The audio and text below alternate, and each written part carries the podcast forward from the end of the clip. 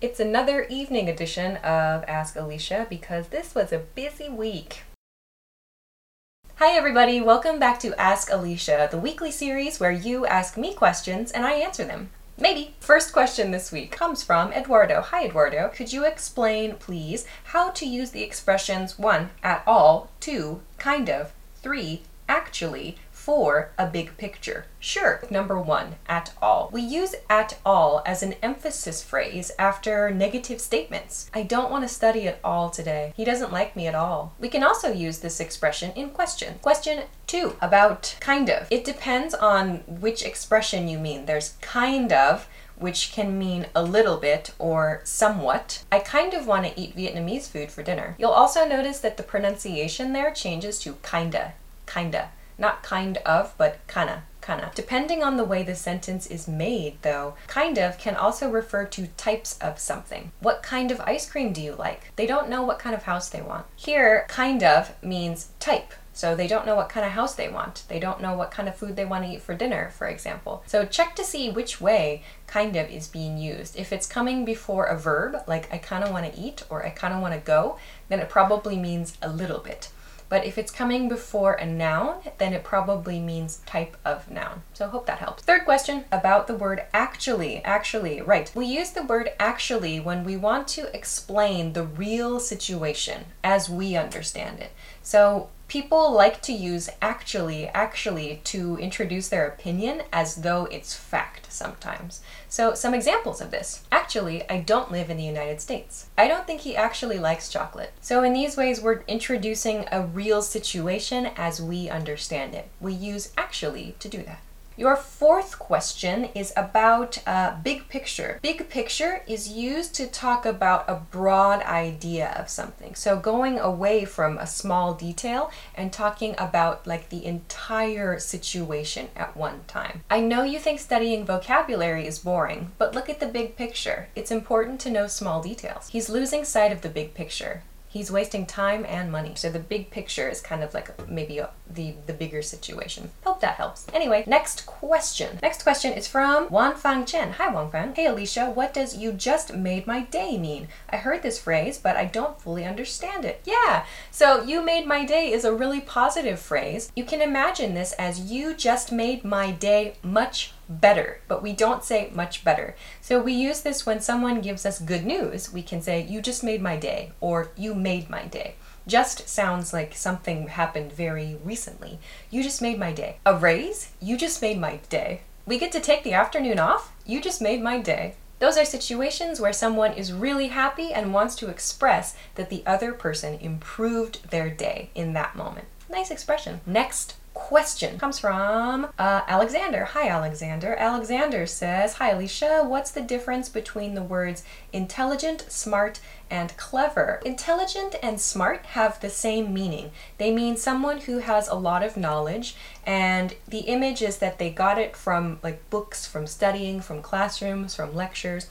Intelligent and smart, they have that same feeling about them, but intelligent sounds more formal. Smart is used uh, a lot among young people who have good academic abilities, for example.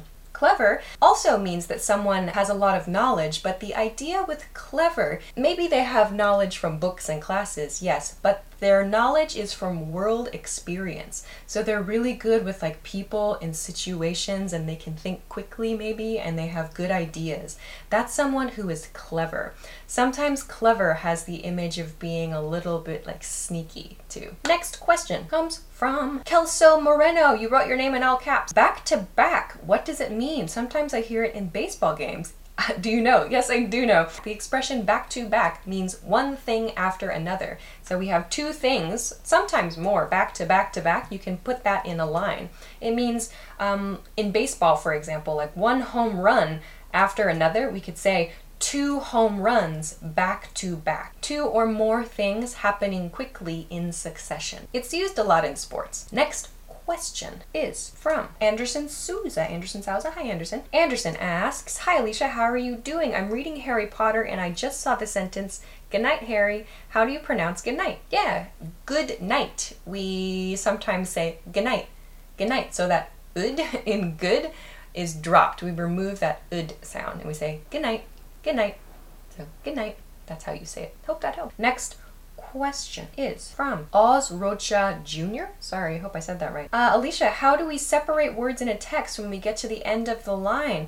Your text formatting software should do that for you. Do you use Word? Word should do that for you. If you use just text or notepads, uh, there should be a word wrap function. I don't know. Google it. Google it if that doesn't help you. Your second question, though, what is the difference in pronunciation between life and live or live? Uh, for example, my life is good, and two, I live in a big city. Right. So, life and the word that's spelled L I V E, as in your example, I live in a big city, have different pronunciations. The vowel pronunciation of the I sound is different. In life, it's a very open sound, lie, like life, life. In the second word, uh, live, the I sound is kind of tall, li, li. It's very like kind of in your nose, live. That's the first sound that's a bit different. So li, li, li, li. that's the that's the I sound that's different. Um, but then the consonant sound is also different. The F in life. So there's there's just air coming out of my mouth. I'm not making any sound with my vocal cords there. Just life, life. With the word live, however, I'm making a v, v sound. So v, v. That's the difference. V, v. So I have to I have to use my vocal cord v to make the v sound.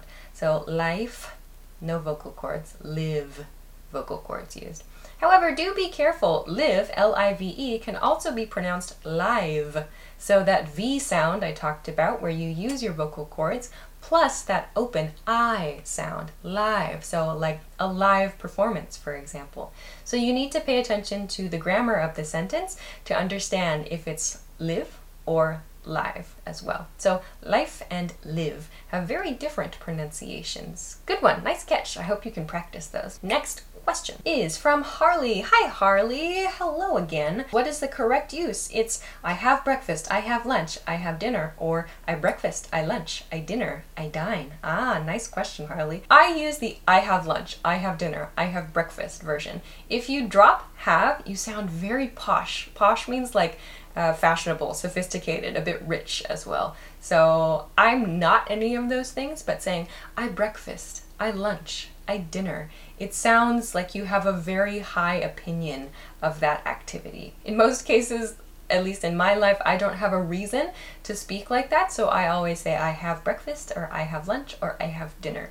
It's not incorrect to say I breakfast, I lunch, I dine, but it sounds a bit unnatural in most uh, everyday life situations. You don't really need to talk with that level of formality, I don't think. Hope that helps you. Okay, so those are all the questions that I want to look at for this week. Thank you so much for sending me your questions. Thanks very much for watching this episode of Ask Alicia, and I will see you again next week. Bye!